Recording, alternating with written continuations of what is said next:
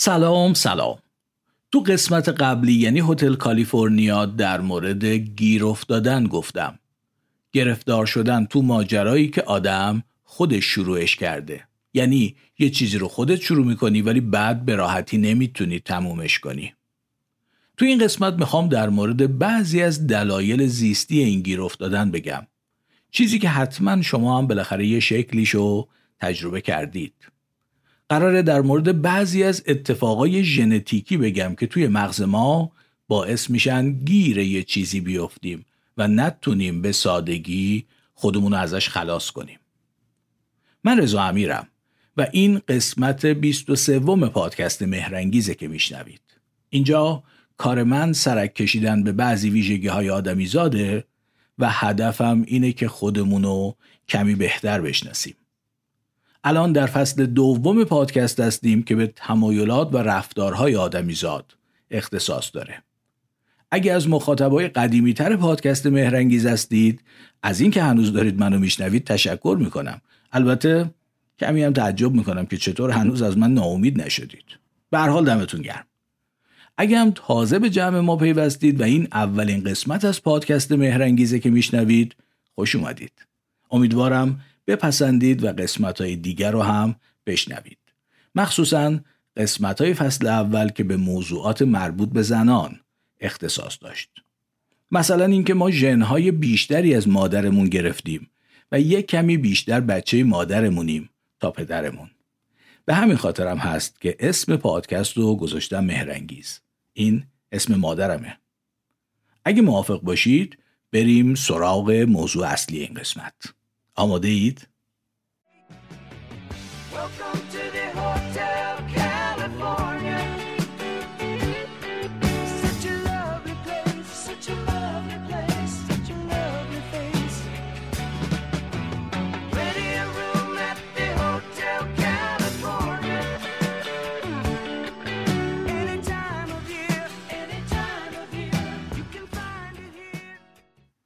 قسمت 15 پادکست که اسمش بود کرمکی ها از یه آزمایش کلاسیک گفتم که پژوهشگران دانشگاه مگیل کانادا انجام دادن.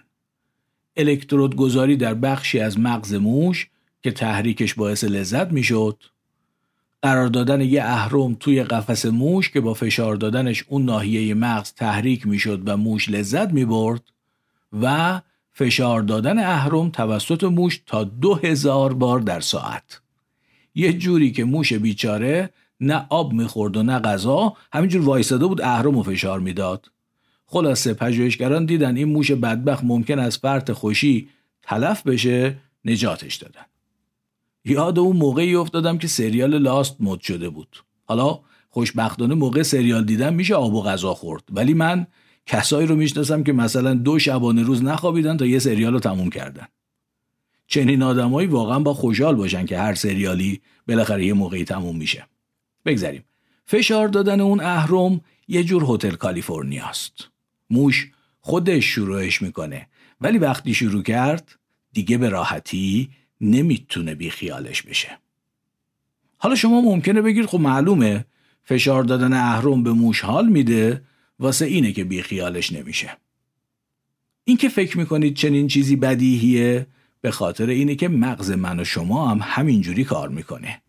و برای من و شما هم بیخیال شدن چیزی که حال میده کار ساده ای نیست. اما سوال اینه که چرا؟ یا بهتره بگم چگونه این اتفاق میفته چه اتفاقی در مغز موش و من و شما رخ میده که تبدیل به چنین موجودات ول نکنی میشیم؟ در حدی که حتی ممکنه امور حیاتی مثل خوردن و خوابیدن رو هم تحت تاثیر قرار بده چنین چیزی. این موضوع دلایل زیادی داره و بخشی از دلایلش به ژنها مربوط میشه که تو این قسمت می‌خوام کمی در موردشون بگم. ولی قبل از اون دوست دارم توجهتون رو به یه چیز خیلی مهم جلب کنم. حکایت پوستین فیه مافیه رو از قسمت هتل کالیفرنیا یادتونه؟ خرسه افتاده بود تو آب اون معلم بینوا فکر کرد پوستینه رفت بیارتش بیرون خرسه گرفتش. بهش گفتن پوستین رو ول کن خودت بیا. گفت من ول کردم پوستین ول نمی‌کنه. موضوع موش در اون آزمایش یه جوری شبیه حکایت پوستینه. خودش فشار دادن اهرم رو شروع کرده و حالا نمی‌تونه بیخیال بشه. ولی یه فرق مهمم داره. موش نمی‌تونه بگه من اهرم ول کردم اهرم منو ول نمی‌کنه. خودش نمی‌تونه ول کنه. حرف اصلی این قسمت در این مورده.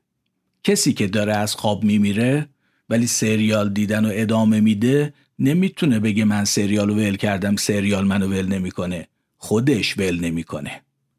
اونی که همه پولاشو تو قمار به فاج داده ولی هنوز داره ادامه میده نمی‌تونه بگه من قمار رو ول کردم قمار منو ول نمی‌کنه. خودش ول نمی‌کنه. خودش نمی‌تونه ول کنه.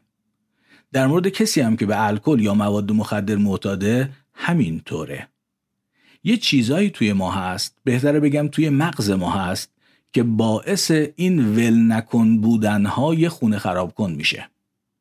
هتل کالیفرنیا بیشتر وقتا توی ماست نه بیرونش. همونطور که قبلا گفتم این ویژگی ما دلایل زیادی داره ولی من توی این قسمت می‌خوام در مورد یکی از دلایل ژنتیکیش صحبت کنم.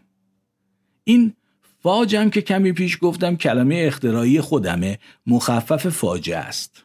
خلاصه یکی از دلایل این ول نکنیت سهمی به یه اتفاق ژنتیکی تو مغز ما مربوطه. اما سوال اینه مگه ژنا می‌تونن بر رفتار ما اثر بذارن؟ جواب بله که می‌تونن. سوال بعدی چجوری؟ جواب بریم ببینیم. اول می‌خوام یه فلشبک دیگه بزنم به قسمت 15 هم یعنی کرمکی ها. اونجا از یه مادر بیمسئولیت گردن نگیر گفتم به نام فاخته یا کوکو. یه جور پرنده ای بود. که این پرنده توی لونه پرنده های دیگه تخم می‌ذاره. یعنی خوابیدن روی تخم و بزرگ کردن بچهشو میندازه گردن یه پرنده بیچاره دیگه. جوجهش هم تا از تخم در میاد تخمای اون پرنده بدبخت رو از لونه میندازه بیرون. تو این ماجرای بسیار جالب دو تا رفتار کاملا ژنتیکی دیده میشه. اول اینکه جوجه تازه به دنیا اومده هیچ فرصتی برای آموزش و یادگیری نداشته ولی بلد تخما رو از لونه بندازه بیرون که نشون میده اطلاعات این رفتار توی ژناشه. دوم اینکه شیوه تولید مثل این پرنده بیمسئولیت گردن نگیر اینجوریه که فرزند مادر خودشو نمی‌بینه. ولی وقتی بزرگ شد و می‌خواد تخم بذاره مثل اون یعنی مثل مادر خودش رفتار می‌کنه. بازم میره تو لونه دیگران تخم می‌ذاره. که نشون میده اطلاعات این کار یعنی تخم گذاشتن تو لونه دیگران از طریق ژنها از مادر به فرزند رسیده.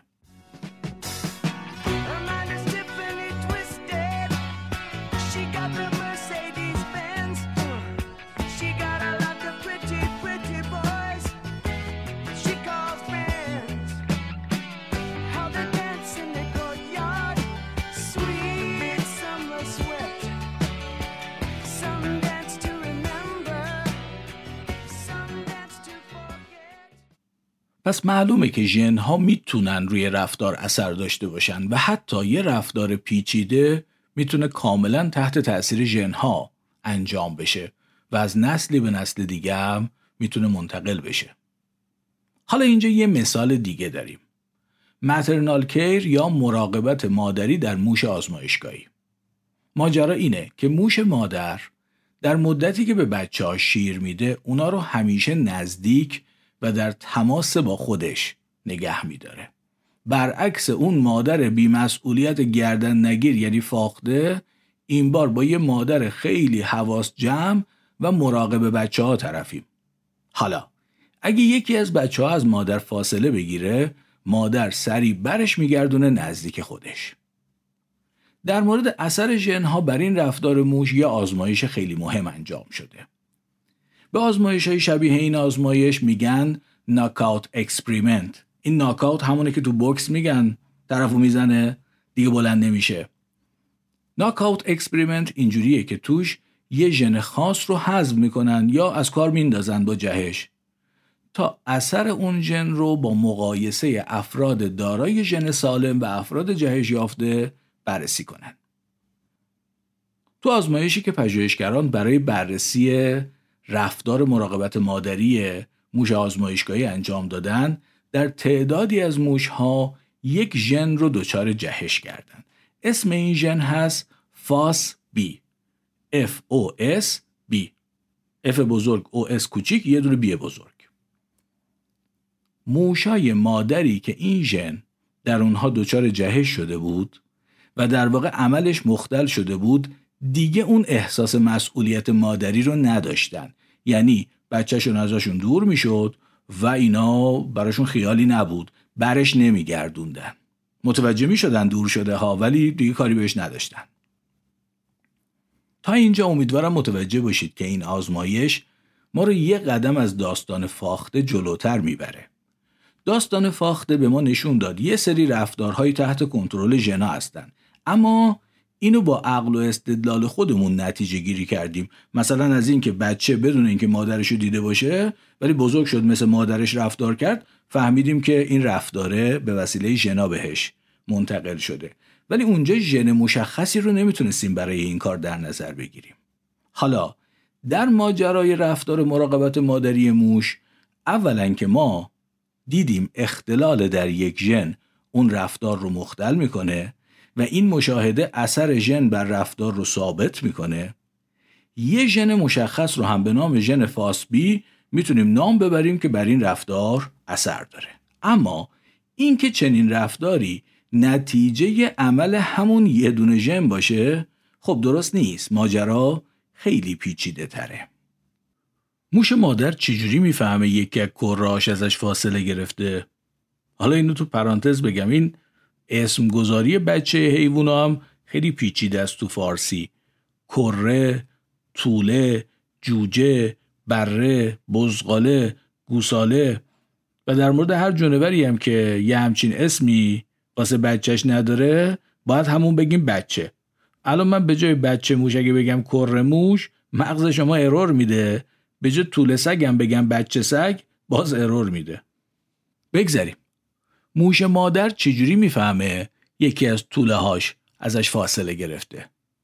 سه تا حس بویایی بینایی و شنوایی ممکنه در این مورد نقش داشته باشن. یعنی اطلاعات مربوط به اون طوله گریزپا رو به مادر بدن. اما مثلا صدای تنها یعنی اعتماد کردن به حس شنوایی تنها خب می‌تونه باعث اشتباه بشه. هر خشخشی از کمی دورتر که لزوما یه طول موش گریزپا نیست و لزوما دلیلی برای اقدام مادر ایجاد نمی‌کنه. ولی اگر یه صدایی اومد و مادر اونجا رو نگاه کرد و بچهش رو دید دیگه باید وارد عمل بشه. یعنی دست کم دو تا از حواس باید به مادر گزارش بدن که یکی از این کره ها در رفته تا مادر برای برگردوندنش اقدام کنه. حالا مثلا بینایی و شنوایی در مثالی که گفتم هر دو باید گزارش بدن تا مادر وارد عمل بشه. اطلاعات این حواس در یه ناحیه ای از تالاموس مغز موش به نام پریوپتیک ایریا یا ناحیه پیش بینایی به هم می‌رسن. اونجا این اطلاعات تجمیع میشن در واقع و در نتیجه تجمیع اطلاعات بینایی و شنوایی که پیام لازم برای رفتار مراقبت مادری صادر میشه. توی این سلول ها از روی اون ژن فاسبی یه پروتئین ساخته میشه و اون پروتئین در این عمل نقش ضروری داره. نشون به اون نشون که وقتی ژن FosB رو مختل کردیم در اون knockout experiment و در نتیجه اون پروتئین ساخته نمیشه موش مادر هم توله گریزپا رو می‌بینه هم صداشو میشنوه. اما چون پیام عصبی لازم برای برگردوندنش صادر نمیشه دیگه اقدامی که موش سالم انجام می‌داد رو انجام نمیده. اینم تو پرانتز بگم که ماجرای رفتار مراقبت مادری موش خیلی خلاصه تر از این که گفتم تو کتاب درسی زیستشناسی دوازدهم اومده. کتاب درسی ولی به ژن فاس بی میگه ژن بی. در واقع فاسش خوردن. یاد یه جوکی افتادم در مورد اسم یه فیزیکدان آلمانی که الان هرچی فکر می‌کنم یادم نمیاد و اما اینجا من می‌خوام یکم عمیقتر به ماجرای نقش ژن فاسبی توجه کنیم و ببینیم این ژن دقیقا چی کار می‌کنه. البته که این سوال کمی پیشتر جواب دادم. از روی این ژن مثل ژنای دیگه یه پروتئین ساخته میشه. پس جواب سوال ژن فاس بی چی کار می‌کنه خیلی ساده است این ژن مثل ژنای دیگه الگوی ساختمانی یه پروتئینه و از روش یه پروتئین ساخته میشه. این حرف تا حد خوبی درسته که بگیم همه ژنا نقش خودشون رو همینجوری نشون میدن با ساخته شدن پروتئین. اینم البته می‌خوام اضافه کنم که خیلی دقیق نیست بگیم ژن پروتئین رو می‌سازه. این جمله مثل این میمونه که بگیم مهندس معمار خونه رو می‌سازه. خب معلومه دیگه مهندس معمار که آجرا رو هم نمی‌ذاره. دقیق ترش اینه که کسان دیگری از روی نقشه مهندس معمار خونه رو می‌سازن. پروتئین از روی ژن ساخته میشه.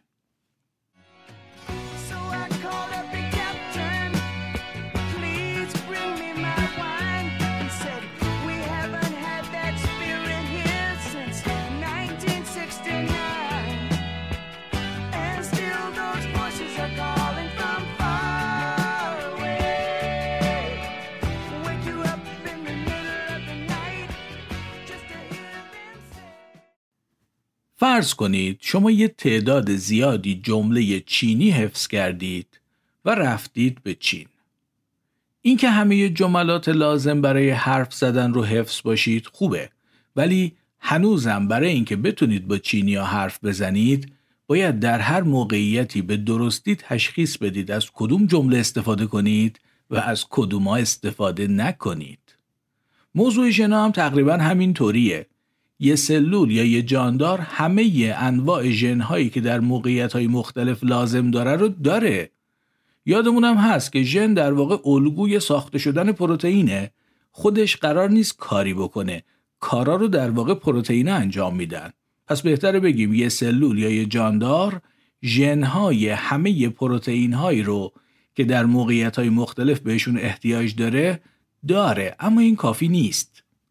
خیلی مهمه که در هر موقعیتی کدوم پروتئینا ساخته بشن و کدوما ساخته نشن و اونایی هم که قرار ساخته بشن چقدر ساخته بشن. به ساخته شدن پروتئین از روی ژن میگیم بیان ژن. و به این که در هر زمان از چه ژنهایی و به چه مقدار پروتئین ساخته بشه میگیم تنظیم بیان ژن. این ماجرا هم خیلی حساس و پیچیده است. هم ساخته شدن پروتئین هایی که در هر موقعیت باید ساخته بشن هم ساخته نشدن اونایی که باید ساخته نشن و هم مقدار ساخته شدن پروتئین ها. تقریبا میشه گفت رفتار یه سلول در هر لحظه خیلی زیاد بستگی داره به اینکه کدوم پروتئین ها رو به چه مقداری داره. مثلا عمل سلول های عصبی ناحیه پیش بینایی در تالاموس موش مادر در زمانی که باید رفتار مراقبت مادری رو نشون بده خیلی بستگی داره که چه پروتئین هایی توش ساخته میشه و هر کدوم به چه مقدار و چه پروتئین هایی ساخته نمیشه. پیچیده شد؟ به همون مثال زبون چینی توجه کنید. شما مثلا با یه آقا یا خانم جذاب چینی ملاقات می‌کنید و تصمیم می‌گیرید ایشون رو برای اون شب دعوت کنید به اتاقتون. یه تعداد کمی از جمله هایی که حفظ کردید برای گفتگو با ایشون به اون منظور خاص می‌تونه به کار بره. اونم در غلظت مناسب. شما کلی جمله هم برای تخفیف گرفتن یا فوش دادن به یه چینی بیادب یا وقتی ماشینتون رو می‌برید تعمیرگاه حفظ کردید. واقعا لازمه بدونید از کدوم جمله استفاده کنید و از کدومشون استفاده نکنید. سلولای عصبی ناحیه پیشبینایی تالاموس موش آزمایشگاهی مادر هم همه جور ژنی برای ساختن همه جور پروتئینی دارن. ولی وقتی قرار نقششون رو در مراقبت مادری ایفا کنن یه تعداد خاصی از این ژنها به مقدار مناسب باید بیان بشه و از روشون پروتئین ساخته بشه و بیشتر این ژنها در اون زمان خاص نباید بیان بشن. احتمالا حالا دیگه متوجه شدید که تنظیم بیان ژنها خودش پروژه بسیار مفصل و مهمیه. این که سلول چه ژنایی داره مهمه. ولی شاید به همون اندازه مهمه یا حتی مهمتره که در هر شرایطی از روی ژنهای درست و به مقدار درست پروتئین ساخته بشه. این که شما همه جمله های چینی مورد نیازتون رو حفظید خوبه. ولی اگر جمله موقع تخفیف گرفتن و وسط مخزنی استفاده کنید بعید می‌دونم به نتیجه مورد نظرتون برسید. حالا همه اینا رو واسه این گفتم که به اینجا برسیم. یه سری از پروتئین هایی که توی سلول ساخته میشن کارشون روشن کردن چندین ژن دیگه است. بازم بذارید با مثال زبون چینی قضیه رو روشن کنم. فرض کنید شما همه جمله های مربوط به مخزنی رو با یه عبارت رمزی حفظ کردید. اگر یادتون باشه دانش آموز که بودید احتمالا برای به خاطر سپردن عناصر جدول تناوبی از اینجور رمزها ساختید یا از دوستاتون شنیدید مثلا هلینا کرباسیفر واسه به خاطر سپردن عناصر گروه اول جدول تناوبی هیدروژن لیتیوم سودیوم پتاسیم روبیدیوم سزیوم و فرانسیوم یا فدای کله براقت استاد واسه گروه هفت فلور، کلور، بروم، یود و استاتین به هر حال اگه بتونید یه چنین چیزی واسه جمله های مربوط به مخزنی بسازید در زمان مناسب از جمله های مناسب استفاده می کنید و حرف نامربوطی نمی‌زنید. ولی به این ترتیب شما در واقع دو جور جمله حفظ می کنید. یه سری جمله هایی که قراره بگید یه سری جمله هایی که به زبونتون میاد یه سری جمله هایی که تو ذهنتون نگه میدارید برای اینکه بدونید در چه شرایطی از کدوم جمله ها باید استفاده کنید. پروتئین فاسبی یه چنین چیزیه یعنی یه پروتئین که مسئول روشن کردن یا به عبارت دیگه بیان شدن یه تعداد ژنه. وقتی این پروتئین تو اون سلولای عصبی ساخته میشه باعث بیان شدن چندین ژن میشه یعنی باعث ساخته شدن چندین پروتئین میشه. و اون پروتئین ها برای واکنشی که سلول های اون بخش از مغز موش در مراقبت مادری باید از خودشون نشون بدن لازمن. اون چند تا پروتئین لازم ساخته بشن تا اون سلول ها اون کاری که باید بکنن و بکنن و موش رفتار مراقبت مادری رو نشون بده. حالا وقتی ما این ژن رو خراب کردیم در اون knockout experiment پروتئین فاس بی ساخته نمیشه. وقتی این پروتئین ساخته نمیشه تمام اون ژن هایی که این پروتئین قرار بود روشنشون کنه حالا دیگه روشن نمیشن. انگار دانش آموز یادش رفته. رمز عناصر گروه اول جدول تناوبی هلینا کرباسیفر بوده. و در نتیجه عناصر گروه اول رو دیگه نمی‌تونه به خاطر بیاره. ساخته نشدن یه پروتئین موجب ساخته نشدن تعدادی پروتئین دیگه میشه و ساخته نشدن این پروتئین ها یعنی اون فرایند عصبی لازم تو اون سلول ها رخ نمیده در نتیجه فرایند مراقبت مادری رفتار مراقبت مادری رخ نمیده. تا اینجا اگه بخوام جمع بندی کنم چند تا حرف مهم زدم. ژن ها و پروتئین هایی که از روی اونا ساخته میشن در شکلگیری رفتارا نقش دارن. مثلا برای بروز یه رفتار لازم چندین پروتئین از روی چندین ژن در یه سری از سلولای عصبی ساخته بشه. و این امکان وجود داره که خود این ست ژنها این مجموعه ژنها که برای بروز اون رفتار باید روشن بشن تحت کنترل یه پروتئین دیگه یعنی تحت کنترل محصول یه ژن دیگه باشن. اینجوریه که اگه اون ژن رو روشن کنیم و اون پروتئین ساخته بشه اون پروتئین میره چندین ژن دیگر رو روشن می‌کنه و چندین پروتئین ساخته میشه و ساخته شدن این پروتئین ها باعث میشه اون سلول عصبی یه کاری کنه که باعث بروز یه رفتار میشه یا دست کم برای بروز اون رفتار لازمه. ژن فاسبی و محصولش پروتئین فاسبی یه چنین چیزایی هستند. روشن کننده چندین ژن که در مثال ما در فرایند مراقبت مادری نقش دارند در واقع محصولات اون چندین ژن برای بروز رفتار مراقبت مادری لازمن. تا اینجا قبول؟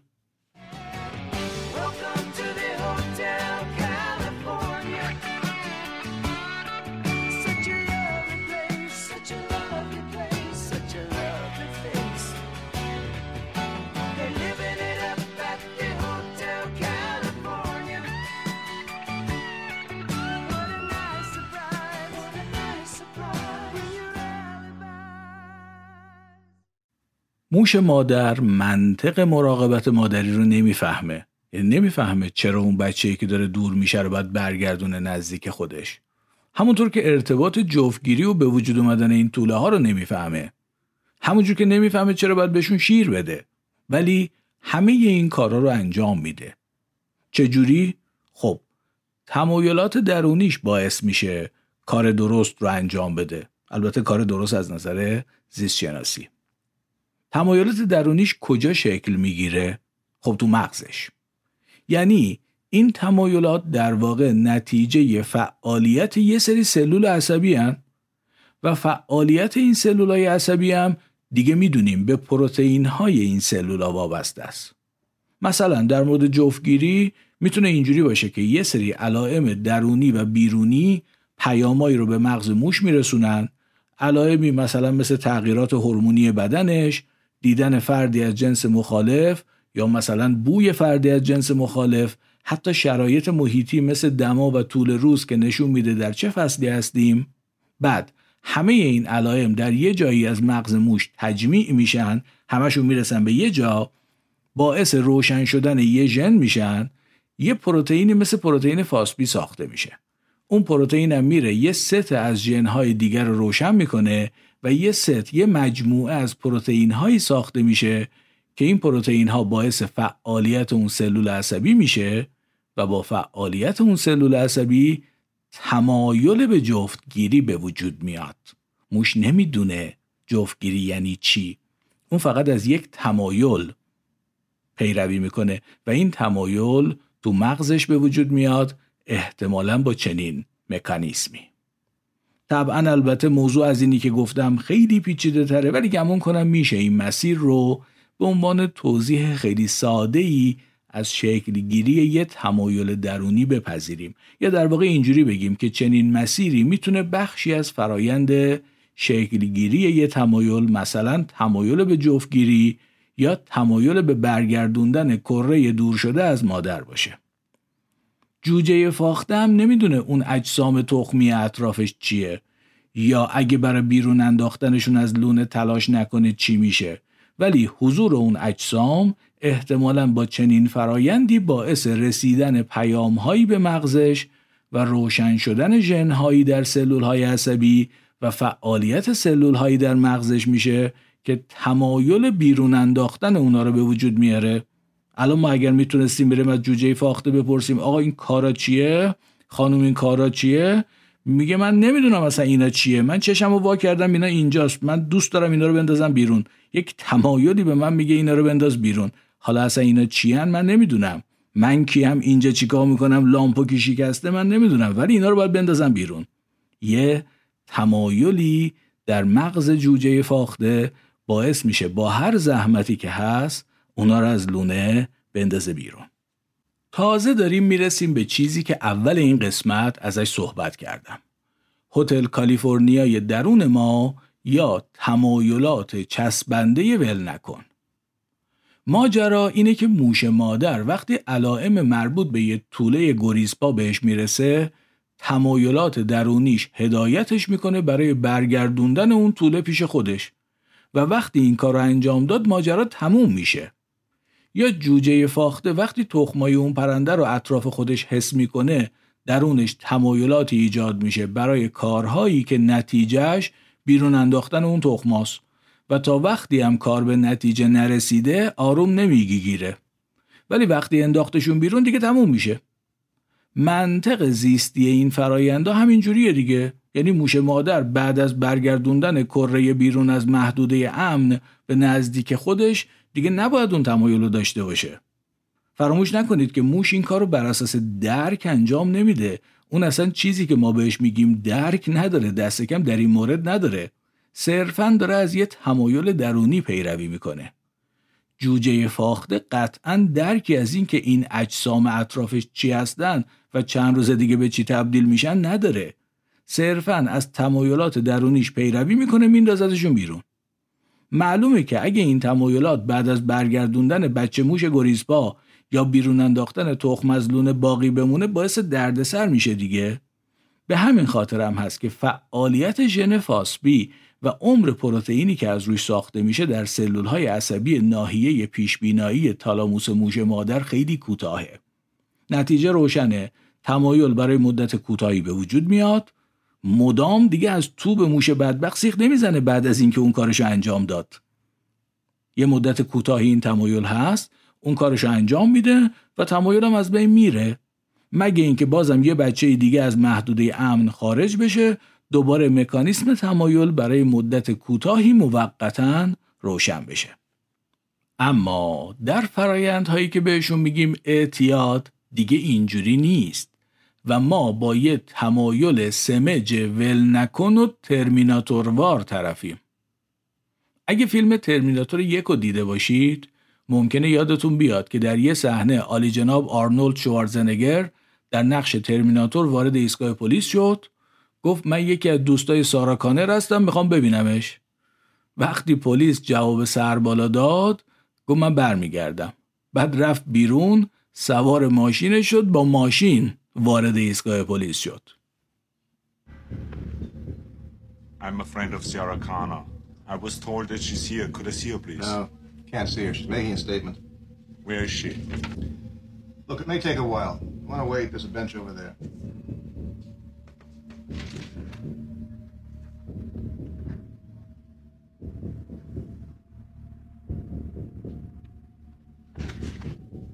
I'll be back.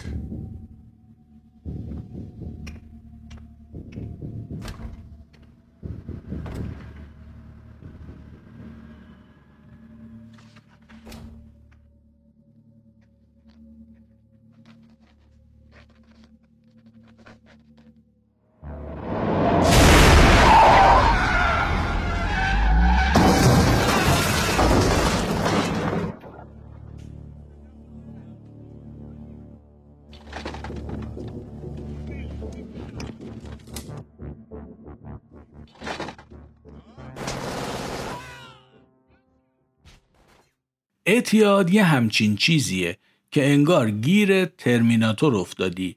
یه تمایل سمج ول نکنه برگردنده. طبعا که دلایل این موضوع بسیار پیچیده است و عوامل متعددی هم توش نقش دارن.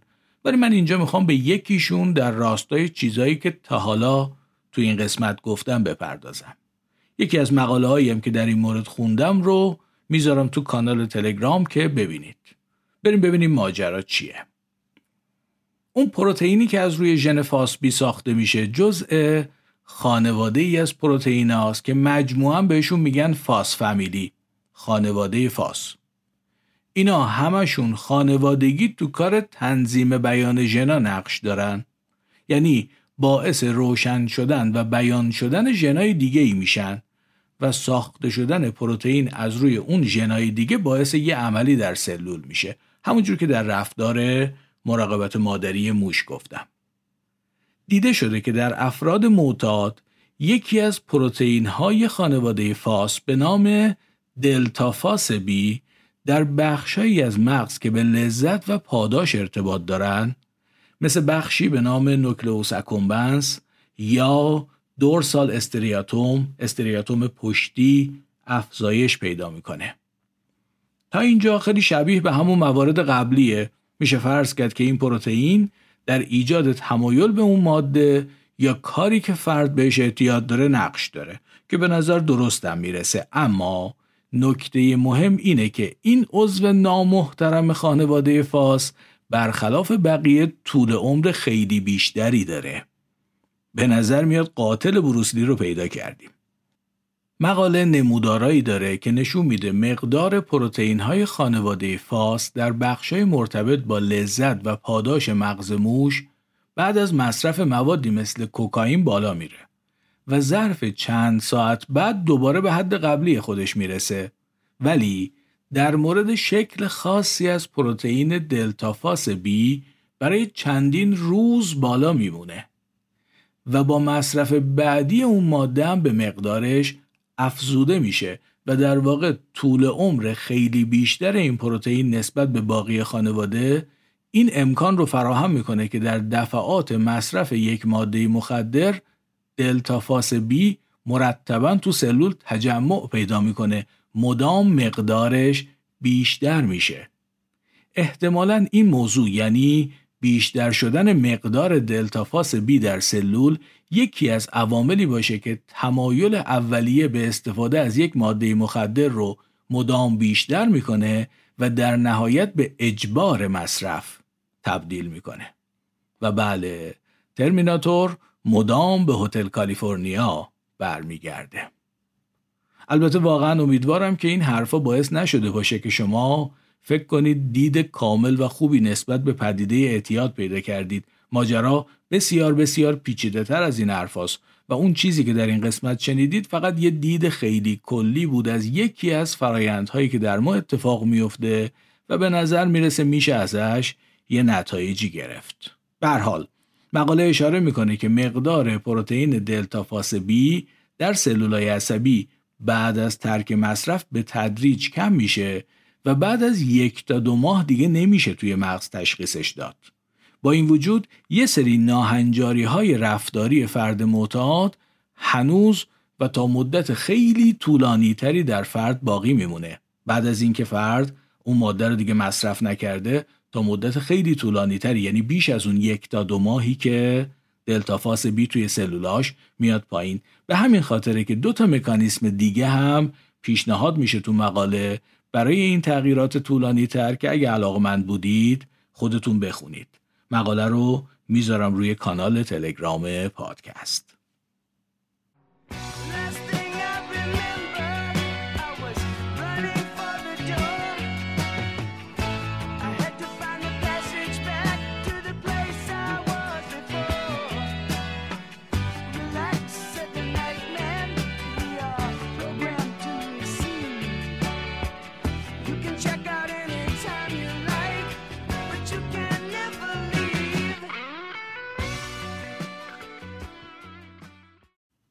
رسیدیم به آخر این قسمت ولی یه چیزی خیلی برام مهمه و می‌خوام اینجا بگم. من همیشه موقعی که دارم قسمت های پادکست رو می‌سازم احساس می‌کنم دارم روی لبه تیغ را میرم. از یه طرف برام مهمه که تلاش من در پادکست مهرنگیز کمی ما رو به هدفی که اول هر قسمت میگم نزدیکتر کنه. کمی بهتر شناختن خودمون. ولی همیشه نگران اینم هستم که حرفام موجب بدفهمی و اشتباه بشه. مهمترین اشتباهی هم که ممکنه پیش بیاد اینه که شنیدن این حرفا شما رو به این نتیجه برسونه که چقدر همه چی به این سادگیه که من تعریف می‌کنم در حالی که اصلا اینطور نیست. همه چی اونقدر پیچیده است که مطمئن باشید هنوز هیچ آدمیزادی به تنهایی یا حتی همه آدم و با همدیگه به شناخت درست و کاملی از این چیزا نرسیدن. و شاید هرگزم نرسن. راستش من که نه می‌تونم ادعایی در این مورد داشته باشم و نه دارم. صرفا نتیجه بخشی از چیزایی که می‌خونم و برای شما تعریف می‌کنم. و اگه هیچ کدوم از حرفامم قابل فهم نباشه فقط اگه این پیام به شما منتقل بشه که چقدر همه چیز در رابطه با ما پیچیده است گمونم نتیجه خوبیه. اگه علاوه بر این شما رو علاقمند هم بکنه که خودتون جستجو کنید و بیشتر بخونید و یاد بگیرید که دیگه معرکه است. لطفا هرچی خوندید و یاد گرفتید با من و دیگرانم به اشتراک بذارید. آگاهی همینجوری گسترش پیدا می‌کنه. و مثل همیشه لطفا به من بازخورد بدید. من هنوز و همیشه برای بهتر شدن کارم به نظر و بازخورد شما نیاز دارم. یکی دو تا خبر خوب و هیجان انگیزم هست که به زودی میگم. اگه زنده بودم و شد سعی می‌کنم خیلی زود با یه قسمت دیگه از پادکست مهرنگیز بیام پیشتون. شما هم لطفا تا اون موقع مراقب خودتون و خوبیاتون باشید. دوباره باز خواهم گشت در گلخانه ها را باز خواهم کرد تمام آسمان را آبی پرواز خواهم کرد. تو را در کوچه های کودکی آواز خواهم کرد. دوباره باز خواهم گشت دوباره باز خواهم گشت. تمام قفل ها را باز خواهم کرد. از آن جایی که ماندم ناتمام آغاز خواهم کرد.